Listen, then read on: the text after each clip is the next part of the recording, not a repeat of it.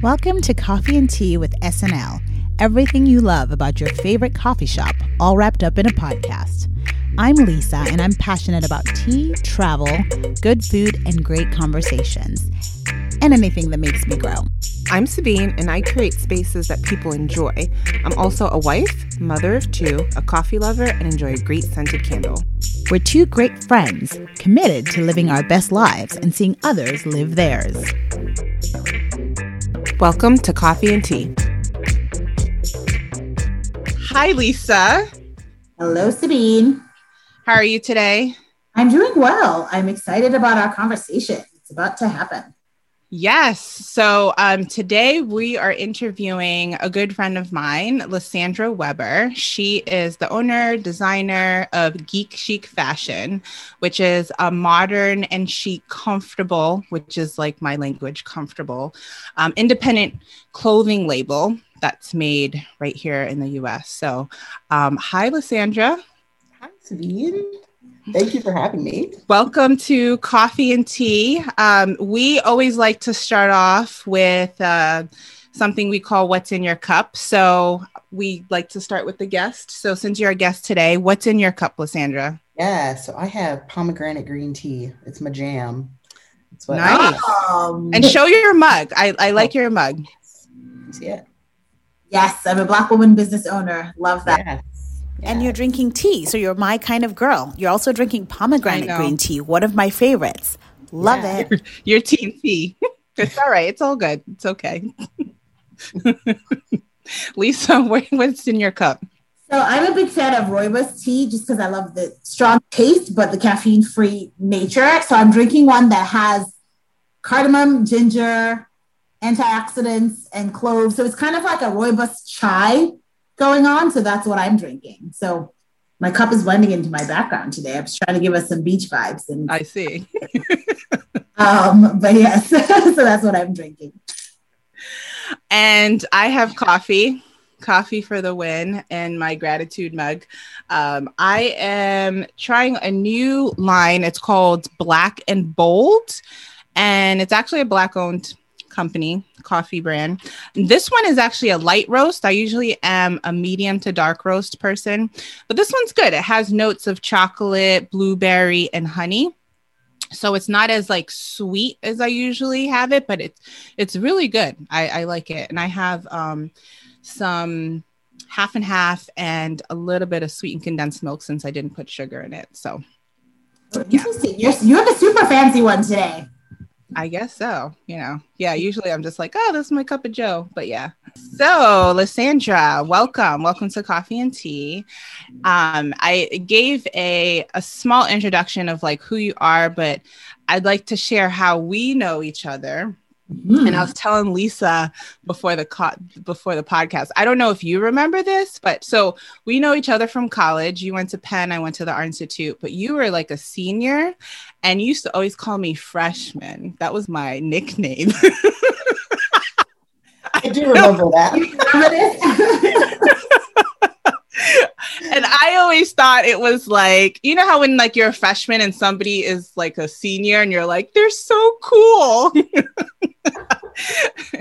and, um, and I'm so little. Yeah, I'm so little. Like they've done this whole college thing, and I'm just like in this new city because you know I'd moved from Jersey, so Philadelphia was like this new, fresh like city, and so um yeah, so you used to always call me like freshman, freshman. I hey, do remember that. yeah, I do remember that. That was that was good times. Yeah, that was really good times. So I feel like I have like such great memories. Like, so when I found out um, that you were starting a clothing line, I was like really excited, but I was also surprised. And so, um, share with us like what your journey is. Well, I guess share with everyone like who because they don't know you as well as I know you, like who you are, who you are, who is Lysandra. Um, tell us a, little about your story and your journey and how you got to where you are now. Sure. Yeah. So, um, yeah, we met when I was at Penn, um, and gosh, it seems like a lifetime ago. Um, I know. But yeah, so I was studying business in undergrad, and I had like in the back of my mind always known I wanted to start my own business at that time, I was thinking I was going to open a jazz lounge. Jazz lounge. Yeah. I can see I studied, that. Yeah. I studied marketing though.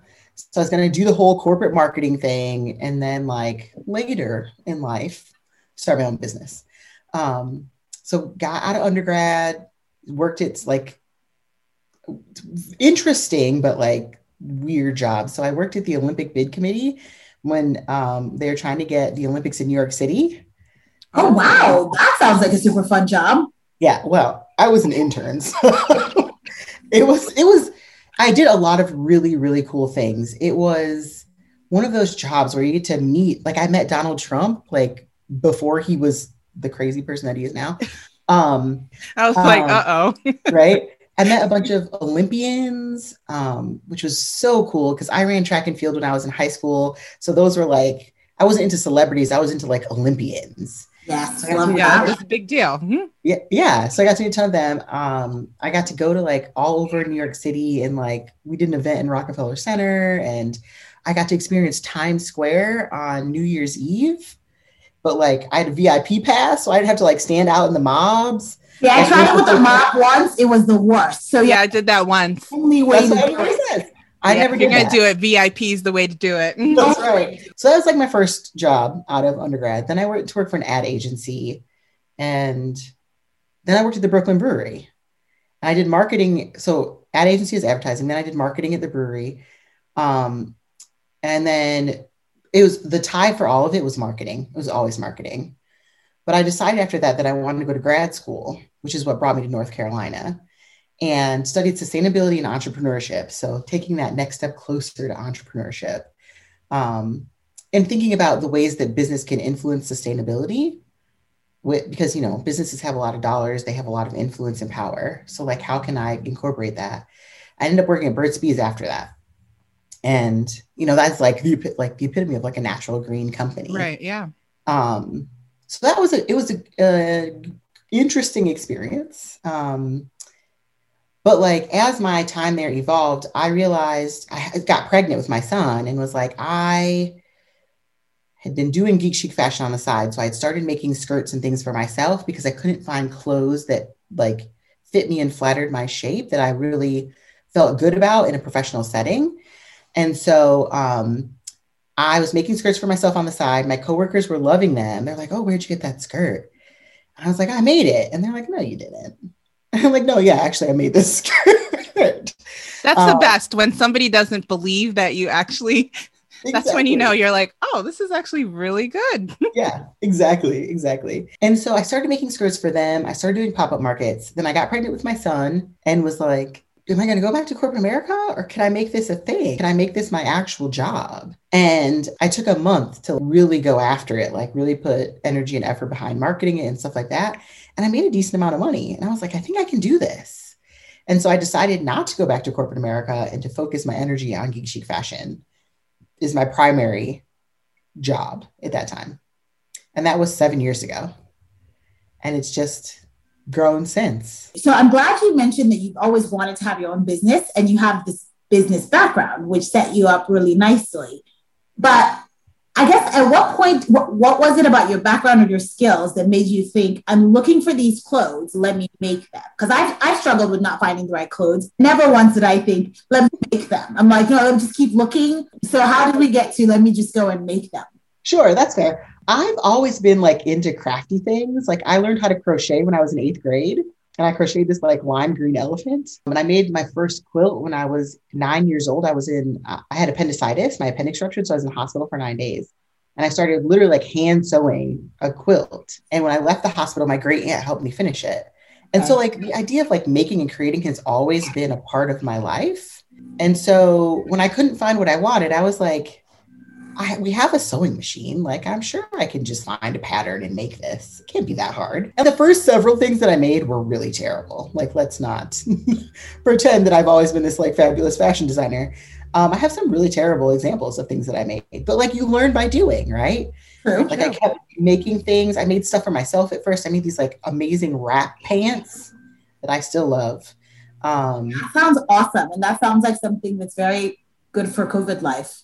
Yes, yes, because I them out of a linen, and they were like, so you could wear them at home. They're comfortable, but they're linen, so when you wear them out, they still look nice. Very nice.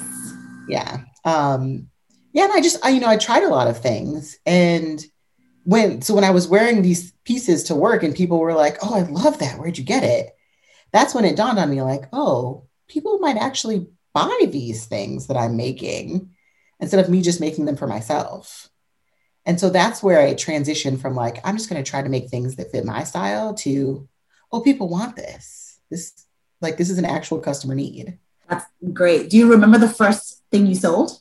I mean, there's like, so there's a couple like iterations of my business. So when I first, first started in New York City, I was crocheting scarves. And like before I, I transitioned to like women's clothes and I sold a scarf that had the pattern of fractals on it, like crocheted into it.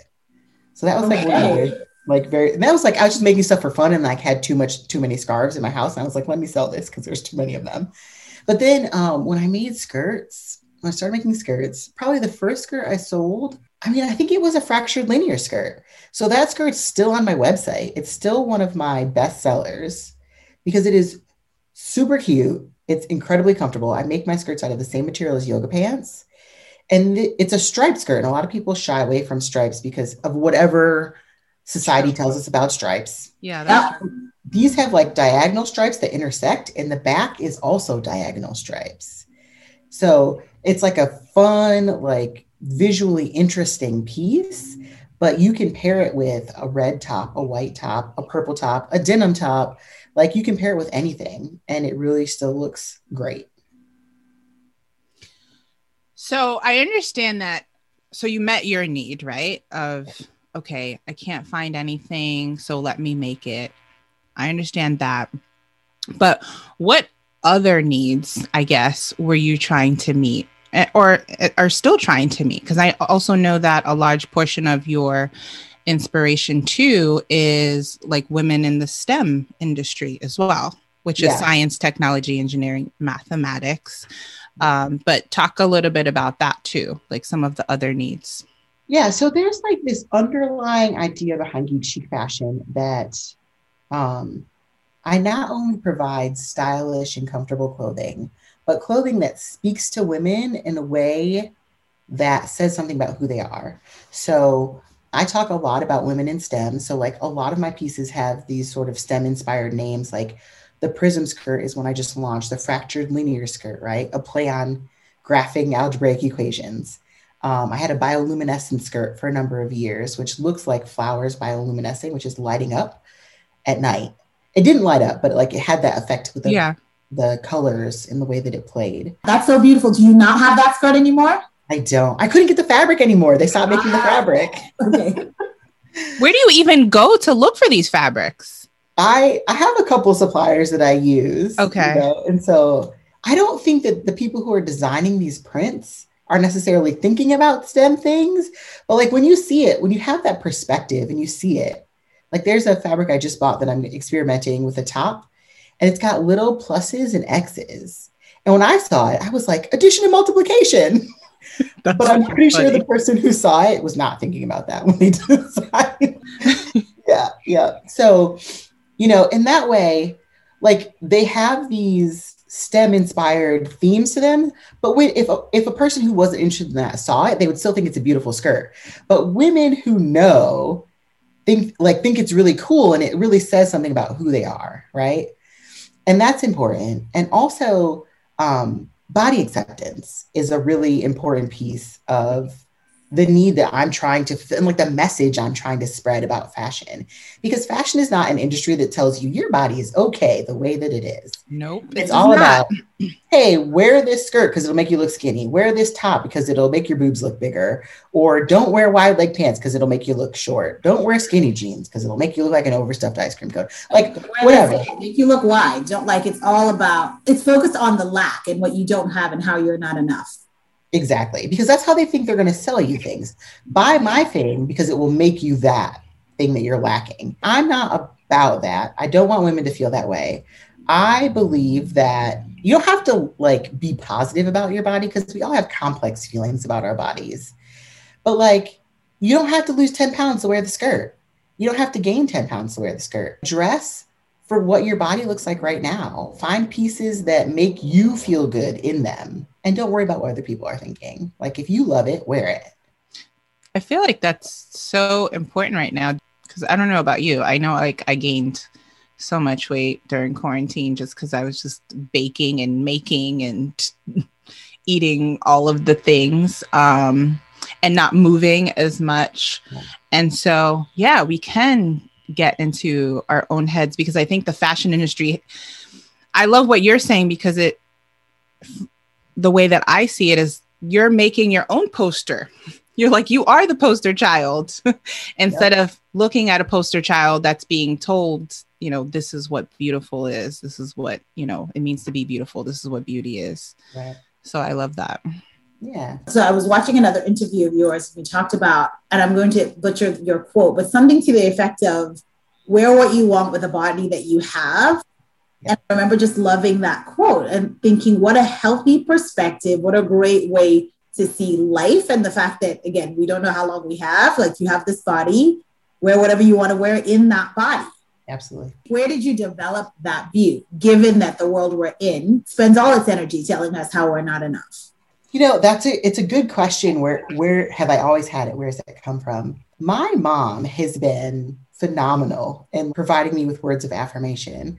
I have never been a small person, relatively speaking. Like I'm like a size 14 right now. I was a cheerleader when I was in middle school, high school, and college. And that does a number on your body image. But I will say that like I I was never small. I could never I was never a flyer. I was always the base. That means I was always the person on the bottom of the pyramid lifting people up. I was never the one that was on the top because I was too big. I always felt like I'm strong, I'm powerful, I'm capable. People knew that if they were being thrown over a pyramid, I was the one that was going to catch them. I was never going to let them fall. And for me, that was that felt good. Like I I felt good with that my role in that way. I didn't ever think, gosh, I wish I was a flyer. I mean, there was there was one moment where my cheerleading coach was like, if you want to make the team, you need to lose weight because we're moving to a co-ed team and the guys can't lift you. I did go through like six months where I only ate salad, and that was yeah, it was ridiculous. And you know, college and I taught myself how to do a back handspring and like all this crazy stuff. But that passed with graduating from college. But I've always, I remember I had, a, um, I went to see a nutritionist when I was in grad school just to help like make sure I was eating healthy and things like that. And I've been overweight forever. And because of how BMI works and it's not designed for black women, it's not yeah, designed for stupid. Yeah, it really is. Yeah. I, I equate BMI to Santa Claus. It's doesn't exist. Um, Not where I thought you were going with that, but I like that a lot. Thank you for that. Because I'm overweight, like I saw a nutritionist, and she was like, it's so fascinating working with you because you have such a positive body image for somebody. She's like, normally I'm dealing with people and I have to convince them that they're that you're fine, no, your body's fine. She's like, you think that you're fabulous. And I was like, I do. I do.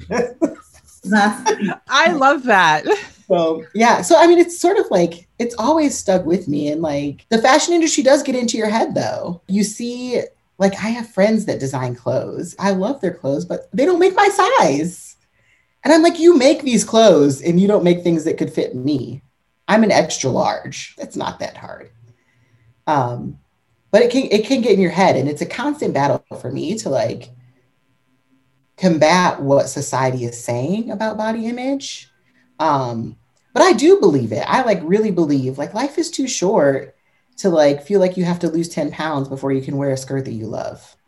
Like wear it now. If you lose 10 pounds, buy another one.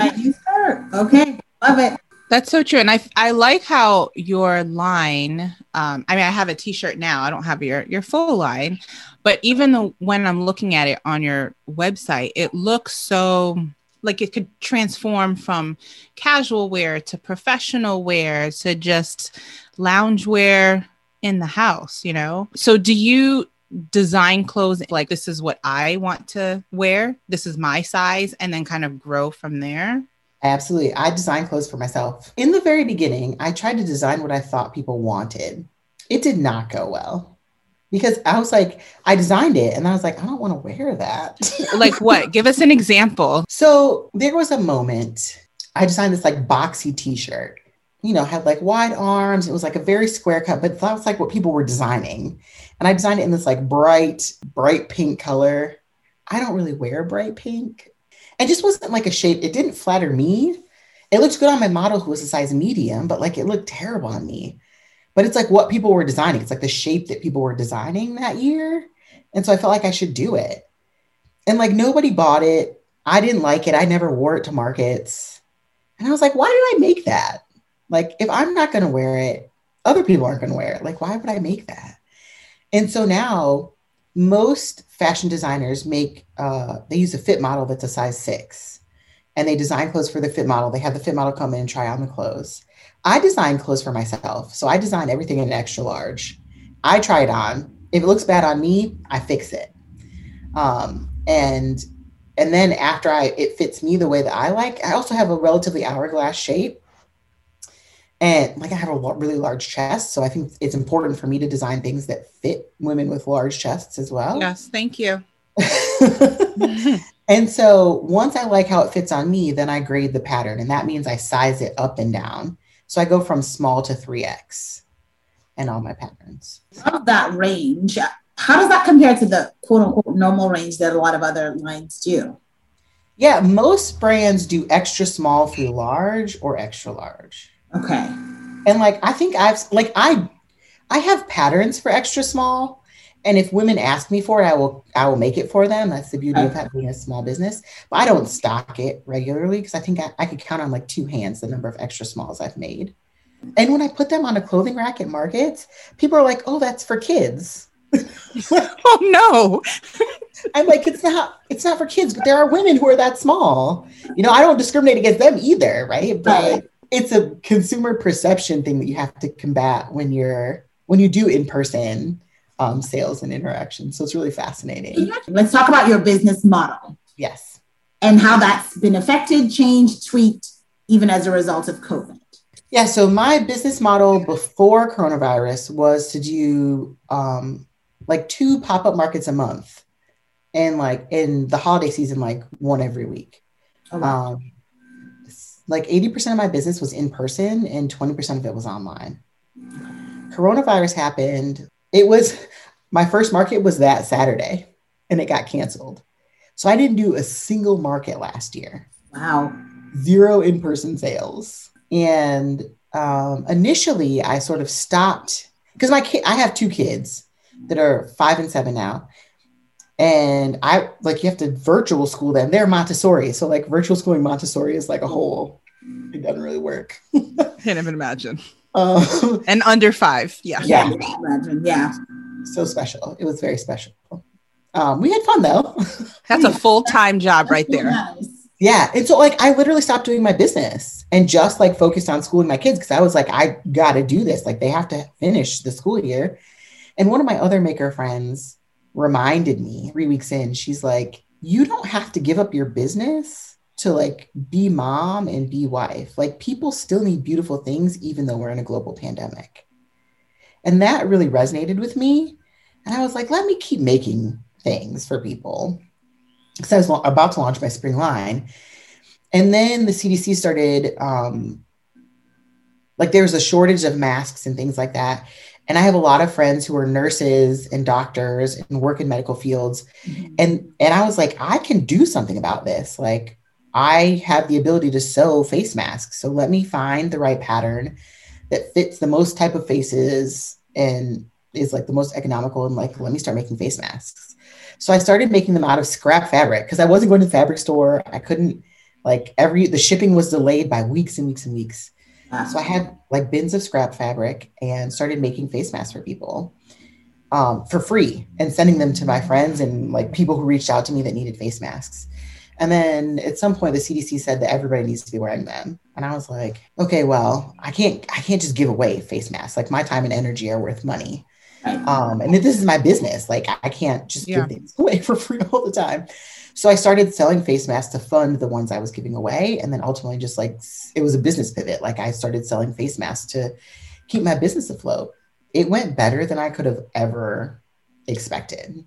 Probably, gosh, like a month after that, um, the murder of George Floyd happened, Breonna Taylor, the list goes on. Yep. And it was sort of this awakening for a lot of white folks. Reawakening, I don't know really how to describe it, but y'all know what I mean. Oh, and yeah. there's the Blackout Tuesday happened, and I was just like real annoyed about Blackout Tuesday, about the squares. Like I got on Instagram and it was just like all these black squares.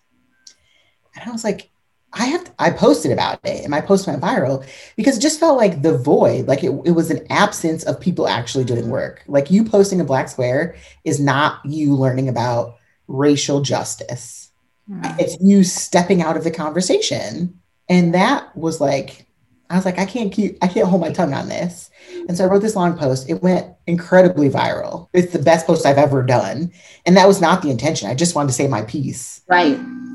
Um, and because of that, and because of um, Blackout Tuesday and like people's desire to support Black owned businesses, I made like $4,000 in sales in like two days. Oh wow. Yeah. and, like, Wow. Grew my Instagram following grew by like 4,000. It was nuts. It was nuts over the course of June. Um, and I did it had a better month in June than I normally have during holiday season. Wow. Okay. Yeah. And so, In the middle of a pandemic. So which is like, it's multi layered, right? So Right. it's a global pandemic. I'm struggling to get like raw materials, struggling to get envelopes to mail things out, to get um, mailers, to get like postcards, because I did like an informational postcard, to get fabric. Like everything is delayed. So like people are buying all these things from my website, and I'm like, oh my god, I have to put stuff out of stock because I've run out of fabric for things, and like, and also mourning the loss of more black bodies at the hands of the police simultaneously right. right? So it's like this incredible high and this incredible low Right. at the same time, and balancing like how do you create space Yeah. to like reflect on and mourn the state of our country for people who look like me and look like us, Yeah. while also working around the clock to fulfill these orders because people, white people, have finally decided that they're going to support black owned businesses, you know? It's and like I'm incred- I'm incredibly grateful for my customers and like they've stuck around and they're awesome. I have some of the best customers.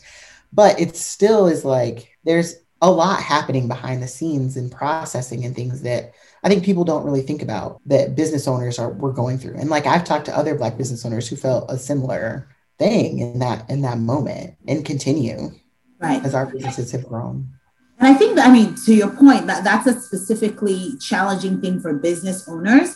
But honestly, I, also feel like just Black people in general. Like I was like, you just need to be Black people right now. Like we're do, we're we have multiple pandemics, if you will, going on. Like one that's always been going on, and then this one that everyone else is involved in. But our struggle right now is multi-layered, and so Yeah. I felt that way going to work trying to function like i was like just leave the black people alone please like we just need to recuperate and then i can't imagine your business growing in the middle of that which you're like yeah yeah i've always wanted to do that Right. but i'm also dealing with all of this emotionally Yeah.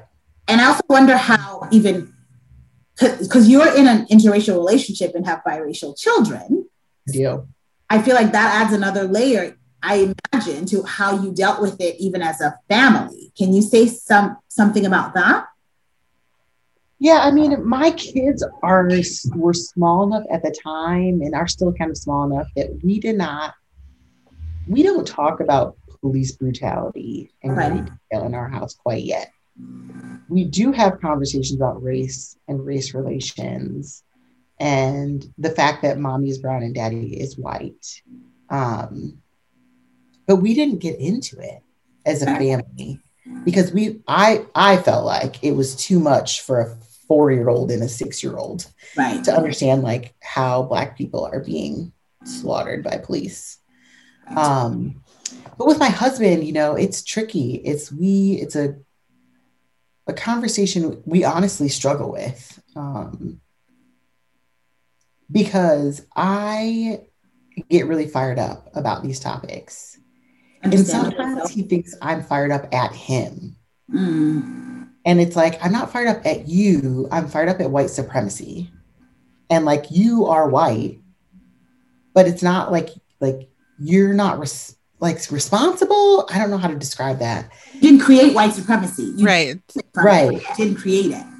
Right. But I think it's hard for him because he's never, I don't know that he's ever really been challenged to put himself in a Black person's shoes. Like he is compassionate to racism and will stick up for and defend people when he sees things that are racist happening. But I don't think he's ever been so close to it when it's like so tangible. And so it is often challenged to have those conversations where he doesn't feel like I'm blaming him for things or like lumping him in with other white folks who are being racially insensitive or racist. We can just call it what it is racist. Right. Yeah, racist. Yeah. Thanks for sharing that. So, yeah, that's real. And it is a challenging conversation, even with friends. So I can imagine what it's like, even, you know, at home.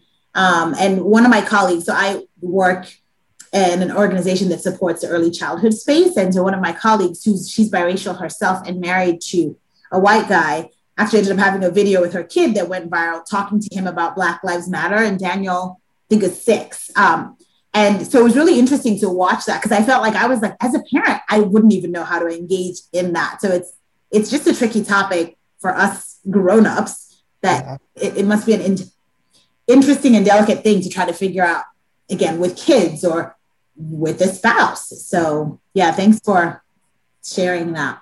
I feel like we've had to have a lot of difficult conversations that we typically, yeah, I know I've had so many conversations with white friends that we've been friends for like decades and we've never talked about race you know and just even explaining the whole like i don't see color and it's you know just different things like that and and finding myself like okay yeah it's not my job to educate you but let me just share my perspective. Yes you'll never understand what it's like to live in somebody else's shoes but i think um it has forced dialogue that we've never had before and trying to understand outside perspectives you know um yeah. yeah. and it's yeah i know for for our households um because Antoine is a cop, and we've had to have multiple conversations about police, and then you know, being a black officer is still, that's a whole other topic. But yeah, with our kids, I think Nadia Nadia's ten, and she asks a lot of questions, and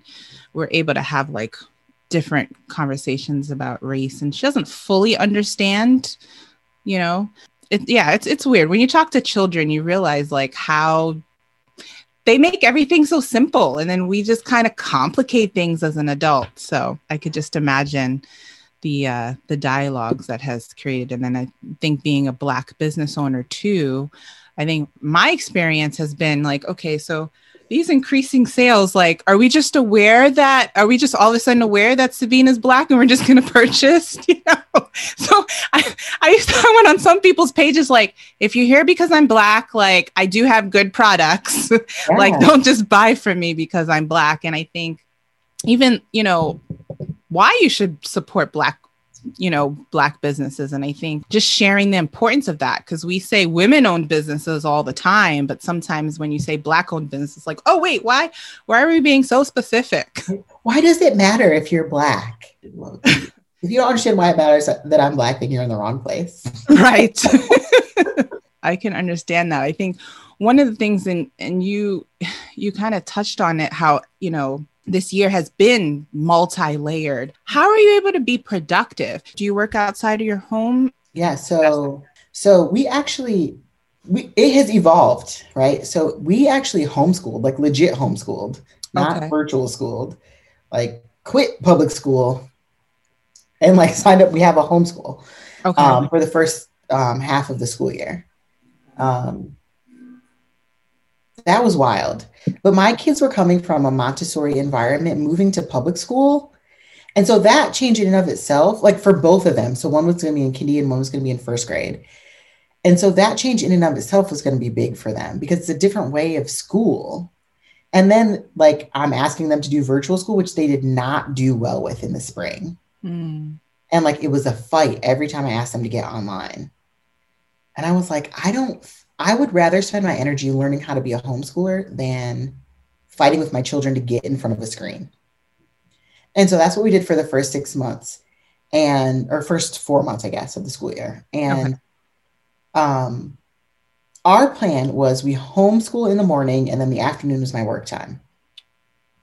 And so my husband would kind of balance work and the kids. And he actually had gotten a new job that allowed him to work from 6 a.m. to 2 p.m. So he would take them from two until like five or six. So I could. Oh, that's ex- that's awesome. That worked out well. Yeah. So that's how that's how I did it then. Um, and I my home my studio was like in the what we call our library. So it was my studio in in, in our home. But as of February 1st, I moved into my own studio. Um, where I'm sitting. Congratulations. Thank you. Congratulations. How far is that from home? Like seven minutes. Oh, perfect. Yeah. Nice. Downtown. I'm literally on Main Street in my town. Love it. Um, and it's a second floor. It's small, but it's not super expensive.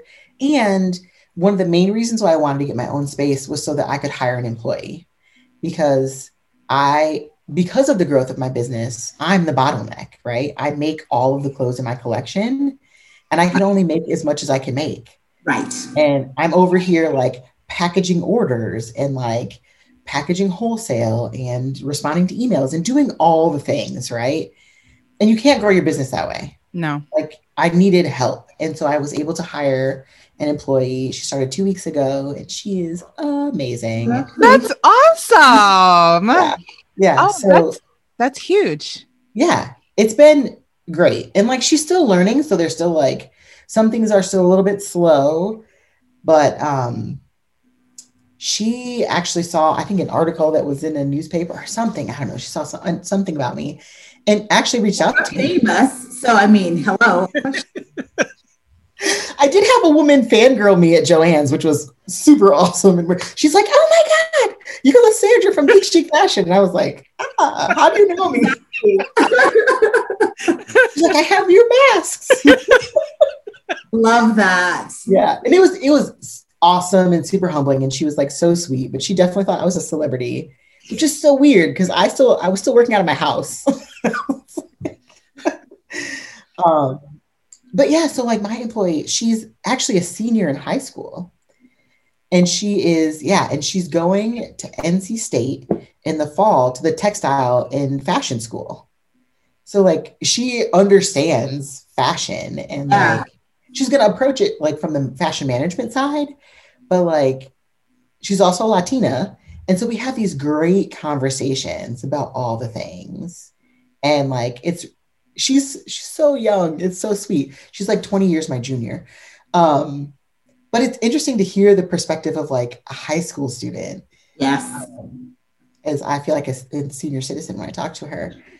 but she's also like really wise beyond her years, and like the way that she thinks about how things play out in her high school environment and like in the activities she's involved in, and um, it just like it's really refreshing to be around her. Um, and she's a fast learner, which is wonderful. That's yeah, you that's the goal.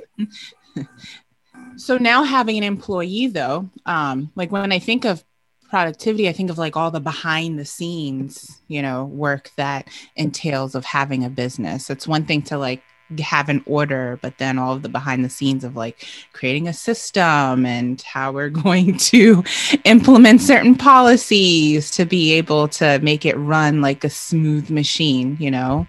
Um, how does it help? Like, how does an employee, where does she kind of fit in? Yeah, so there's a lot of like cutting and ironing and packaging orders and things like that that gets Like prep done. work. Yeah, like I don't need to be the one that does all of that. Um, and so now she cuts all the face masks and all the insides of the face masks. I still sew them all. Yeah. Like she cuts them all, she irons them all. There's like two different steps where they need to be ironed before they can be sewn. Um, and she does all that for me. Um, so like makes that process so I can be doing something else. Like I can be sewing samples for the spring collection while she's handling face mask stuff. And then while she's packing up orders, I can be um, fulfilling skirt orders because I still have to make all the skirt and top orders. And so it allows like two things to be happening simultaneously. Whereas before it's like, if I'm not packing orders, the order's not getting packed. Um, so we're I, we're able to like sort of have multiple things happening at the same time, and we sort of have a flow of how things go, like how things are packed and like how things are sewn and cut. And she's really worked seamlessly into that. So it's been really good. Part of what you're mentioning just making me think about the fact that you've been running this business for seven years essentially by yourself. Yeah. It takes a certain amount of discipline, foresight, organization. Can you speak to your process? Like if somebody else is listening to this and thinking, how could I figure this out by myself? How did you figure it out by yourself? I assume it has adjusted a lot over the years, but and then you have parenting and you have all this other stuff going on. Like how take us through your process. Yeah. So I mean, I think at the beginning it was a lot of trial and error. Um, okay. I believe so. I studied some a little bit about design thinking when I was in grad school and in undergrad, and you should look it up if you're interested in how things, how innovative and creative things are made, right? And so there's this idea that you need to uh, there have an iterative process of like trial and error and failing and learning from your failure, like fail fast and fail often. So learn from that failure, iterate and try again. And so in the beginning, that was definitely my strategy. Like I'm going to try all the markets and see what works. The ones that don't do well, I'm not doing anymore. And then I was make designing skirts people would try them on at markets. And if like they didn't fit right, like I could take that feedback and modify my designs, which I did in the beginning. Um, and like just figuring out what tops and things work is always like in fashion design, like you make two collections a year. Generally speaking, some people do more or less. Um, but it's always a like trial and error situation. I every collection that I make, there's at least one thing that doesn't sell. like none of it sells. And I do made to order. So it's not a huge loss to me. I just have fabric that I can make something else out of because I haven't made it into clothes. But it, it, it never fails. Every season, there's one pro- one product that's like nobody wants this. And there's is there any theme that connects them? No, just strange. It's super weird. Like I made a skirt with pockets, and everybody was like, "We need pockets." I made a skirt with pockets. I didn't sell any any of that. One year, I made a top that I thought was really lovely. Nobody bought it.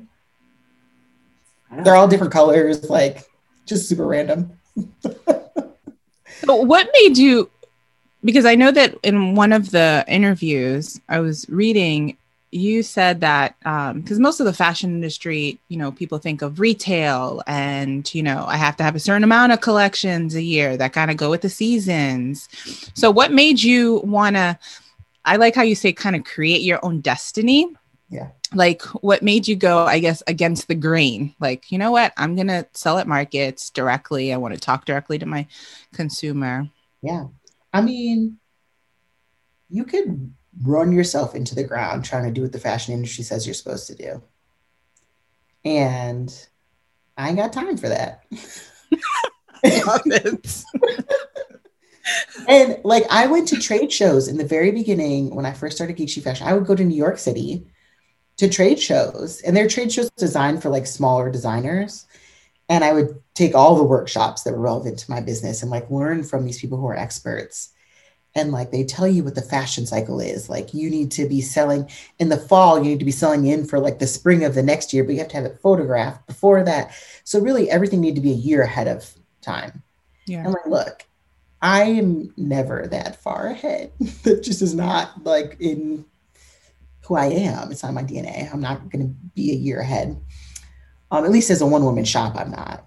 Um, and you know, you're supposed to get a a rep, a sales rep, and they're supposed to sell your stuff to little boutique stores. But sales reps aren't trying to talk to you if you're a tiny little brand. They want like bigger brands who can sell more volume because they make more money that way and um, you're supposed to go to trade shows. It costs like three thousand dollars to go to a trade show, and then you have to hope that somebody's going to order something from you to cover that cost, and then make money on top of it. And I was like, I don't have three thousand dollars to throw away if nobody buys my stuff. And then on top of that, you have to like actually like set up a booth, which costs yeah. Money. Trade shows are a lot of money. Yeah, and like in the beginning, I was not at a place where I could do all of those things. Um, and so I was like, well, what can I do? I can do these little craft markets and pop up markets and like build my community, build my following, understand what cus- actual customers want, not what stores think their customers want, right? I can talk directly to the people who are wearing my clothes and understand what they like, what they don't like, what they want more of, what they want less of. And that has been incredibly helpful in helping me better define my brand, my target audience, and like what we stand for. Um, and then I realized like you don't have to follow what the fashion industry says. You don't have to sell to wholesale. You can just sell to your customers and you make more money that way uh, because wholesale you lose like 40 to 50% of the the price of your products and depending on the agreement that you have um, and look i'm a people person i love talking to my customers like i love hearing from them they message me on social media like I meet people in the streets wearing my stuff, and I love it. Um, getting emails from my customers after they receive their orders is fantastic. And like if I did wholesale, I don't know that I would have that kind of interaction and get that kind of feedback from my customers. Um, and like the wholesale, I have one wholesale account that does face masks, and they are also wonderful. Like the the buyers for the store are wonderful. Um, but because of the it's a co-op grocery store so they're never going to carry my clothes because that's not the kind of store it is. Um, but you know i just learned along the way like you don't have to follow what an archaic fashion industry says you have to follow just because they say it. Like you can do whatever feels right for your brand as long as you find success there because you're still meeting a need, right? Yep, absolutely. And because you're talking directly to the consumer, you know what that need is. You're not going to make everyone happy, yeah. but for those that um, that see your clothing brand, because again, they're right there. You know, they can give you the feedback, the direct feedback that you need. Absolutely. I, I think that is. I think that is important, and I love the point about um, failing fast easier said than done, but yes. Sometimes it feels easier done. That's true too. yeah. No, it's and it's hard. Like failure, it's we're taught not to fail. We and are. we're taught that failing is bad.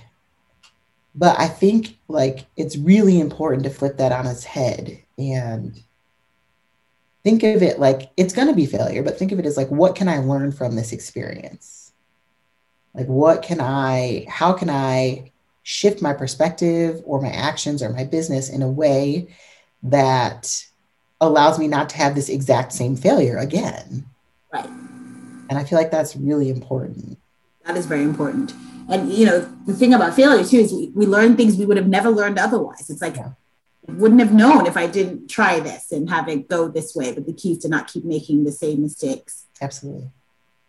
I love the point that you made about essentially creating a business that works for you and works for your customers. That sounds so basic, but so often we don't approach things that way. We were focused on the ideal or how it should be or whatever that is. Uh, and I, I, just love that the freedom to figure out what works for you and your customers. Right. Like, who cares what the system?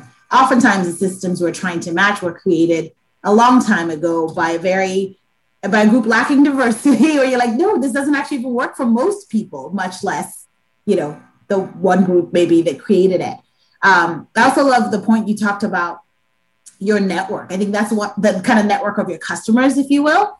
That's one of the things we really loved about your story too, is just that it seemed like there was such a community around your business, which is unique uh, and just really cool. That it just seems like there's a whole again, there's just a community. I can't think of a better word to, to yeah. say that. Do you feel like that was something you actively tried to cultivate, or did it just kind of happen as your business grew? Oh yeah, no, there was it was an active cultivation of my consumers. Um, I think a lot of people when they start a business are told or believe that the more followers you have, the more sales you'll make. And mm. that like it's a it's a numbers game.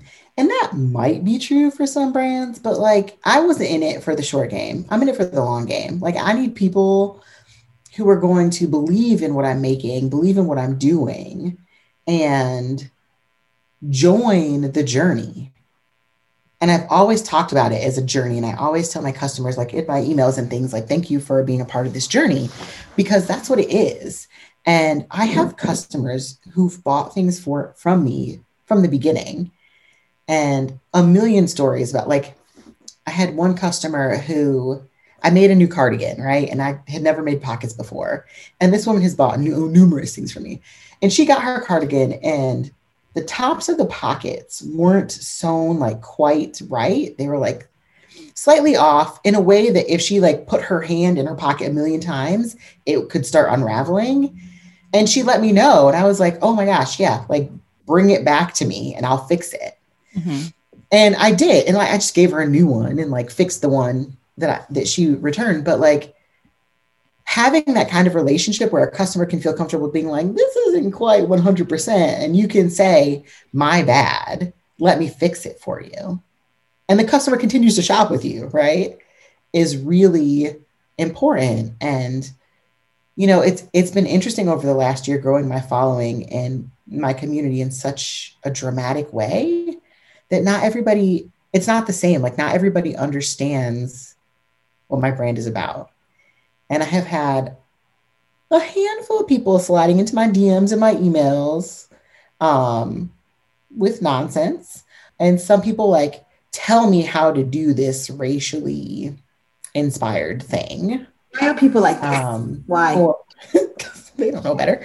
And I had one woman, this is actually, it's in my Instagram feed, who, you know, I shared. So I'm very intentionally intentional in my photo shoots about having diverse models. I usually have yeah, one. You do. You, you yeah. do. You have, and yeah. body types and yeah. Yeah.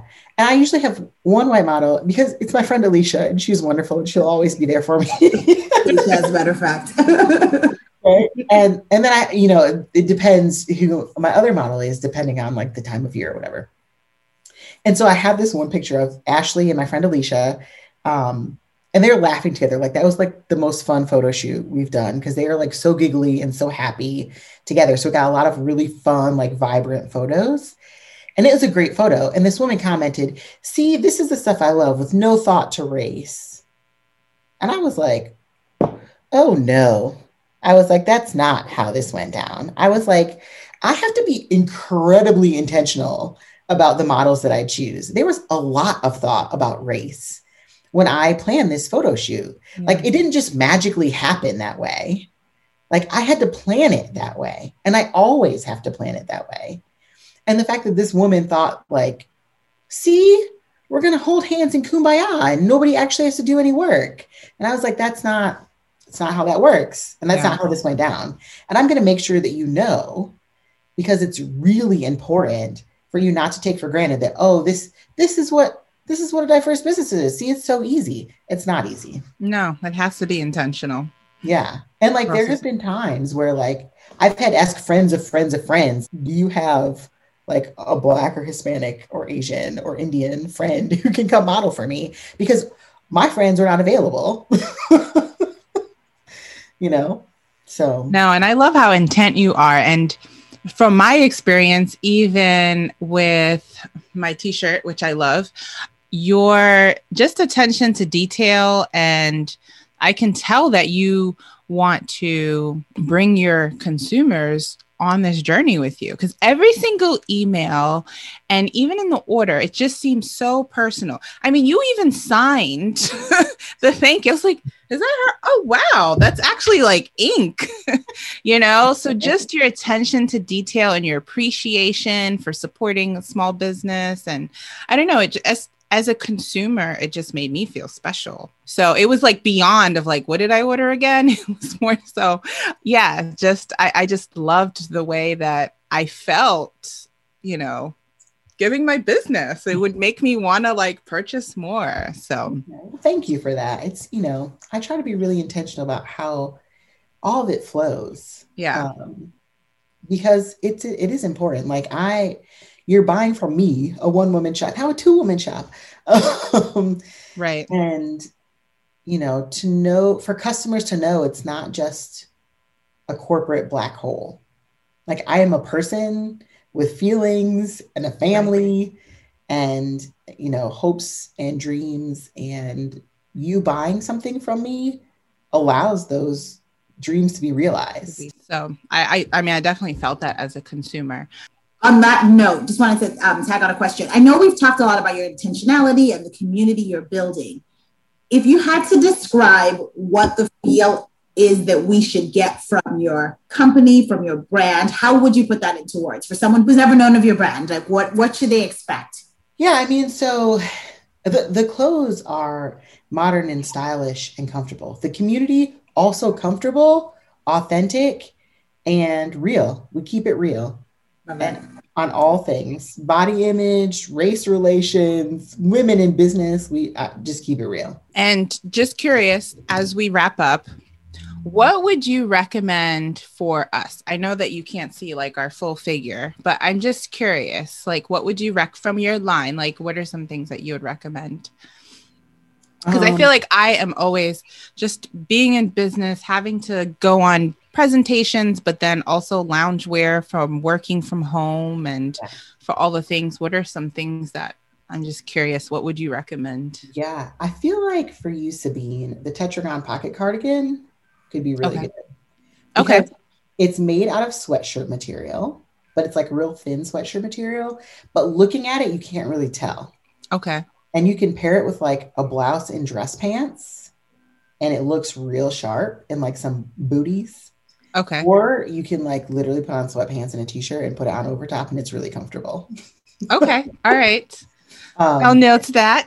Yeah, and it, it it looks like when you put it on for like a call, it looks like professional because it's got like a little collar. It's good.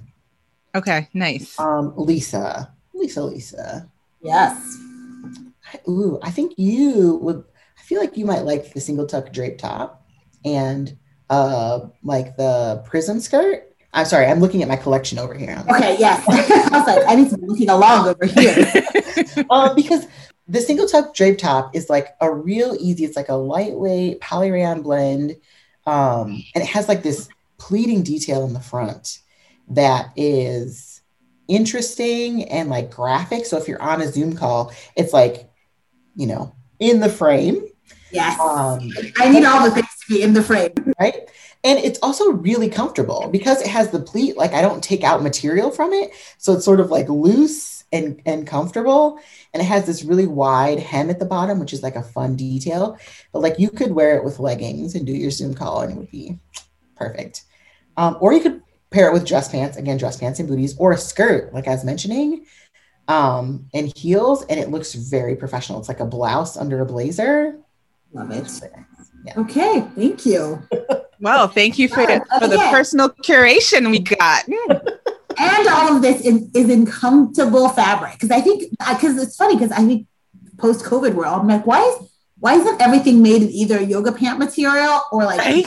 material? Like, why do we even have other fabrics? Right? Yes. It's useless. Yes, thank yes. you for making my dream a reality. I didn't even. I only make things in stretch fabrics yeah, I love that. Well, thank you so much just for sharing. I mean, we talked about so many things business, parenting, race, all of the things. So, thank you so much for just sharing your passion, your journey. I love your just the story of your brand and how authentic you are. And I want to be part of your tribe. Like, I love that. You're already um, there. You're already there, Sabine. I'm already there. You're, you're, you're in. You're in. So, how can people find you? Yeah, so you can find me on Instagram at Geek Chic Clothing. You can visit my website at www.geekchicclothing.com. You can also find me on Facebook, Geek Chic Fashion, or Twitter at Shop Geek Chic. Okay, and they can just shop right online. And I know they, they could shop right through Instagram too. You can shop through Instagram. You can't buy face masks through Instagram because of the okay. guidelines, but you can. Um, there is a link in my profile. Shop directly on my website. Thank you so much. Yeah, thank you for having me. I really enjoyed our conversation. Of course, of course. We know your business is going to keep growing and changing and transforming. So we might need to catch up again and be like, where are things now? So yeah, I hope so. And I would love that. I'd love to catch up with you guys again. Thank you. Yeah.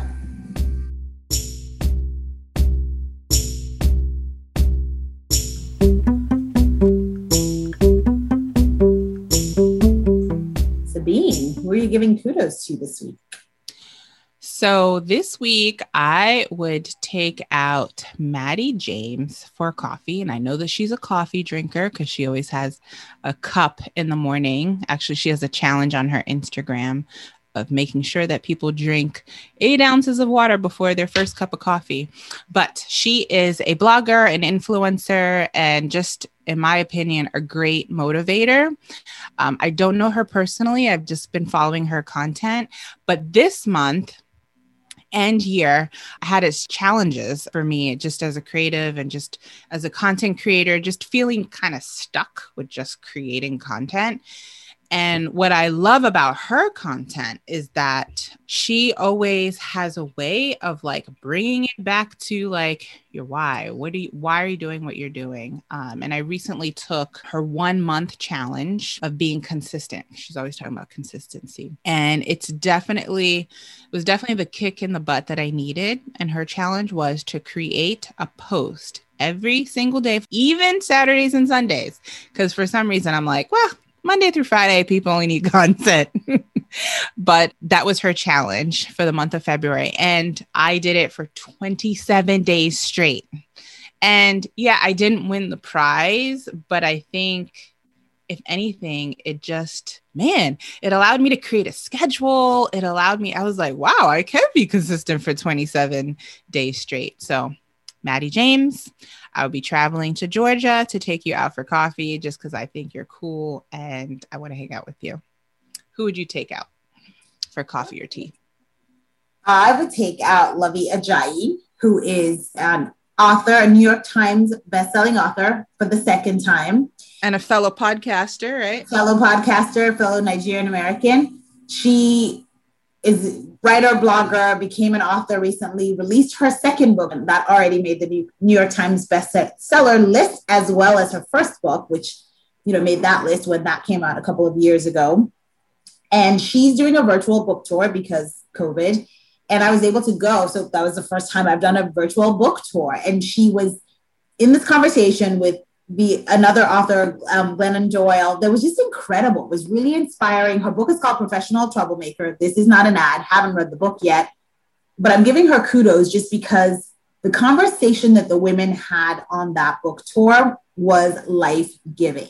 She talked about so many things.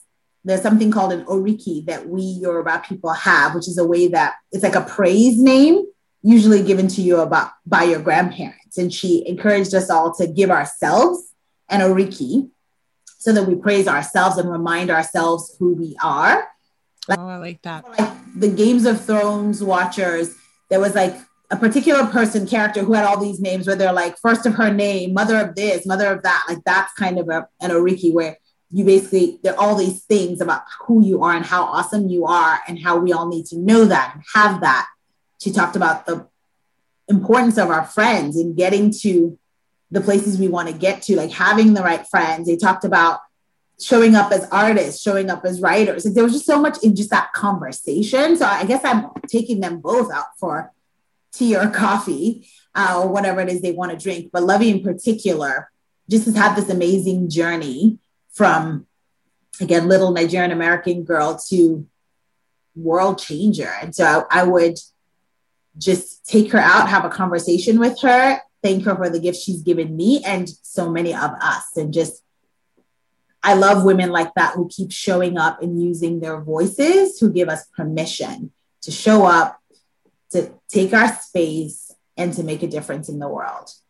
So, really excited. Can't wait to read the book. She talks a lot about her grandmother in the book, and you know how close I was to my grandmother. So, I'm just so on a lot of levels, it kind of resonated with me, and I can't wait to read the book and would love to have a conversation with Luvvie sometime soon. So Luvvie, if you're listening to this, let's have a have a chat and and a drink and so I can give you your kudos. So keep up the good work. And so with that, that concludes our show. Thank you so much for listening. We've had a couple of great conversations. So I feel like we've touched on a lot of things. And so really excited about this episode. Hope you've enjoyed it. Share it Subscribe if you're not subscribed already so you don't miss an episode. Write us a review, rate us five stars, of course, because you love us. And keep showing up. Thank you for listening. And of course, you can find us on Apple Podcasts, Spotify, Google Podcasts, Stitcher, iHeart, you know, all of the things. And on Facebook and Instagram at Sabine and Lisa. Until next time, bye.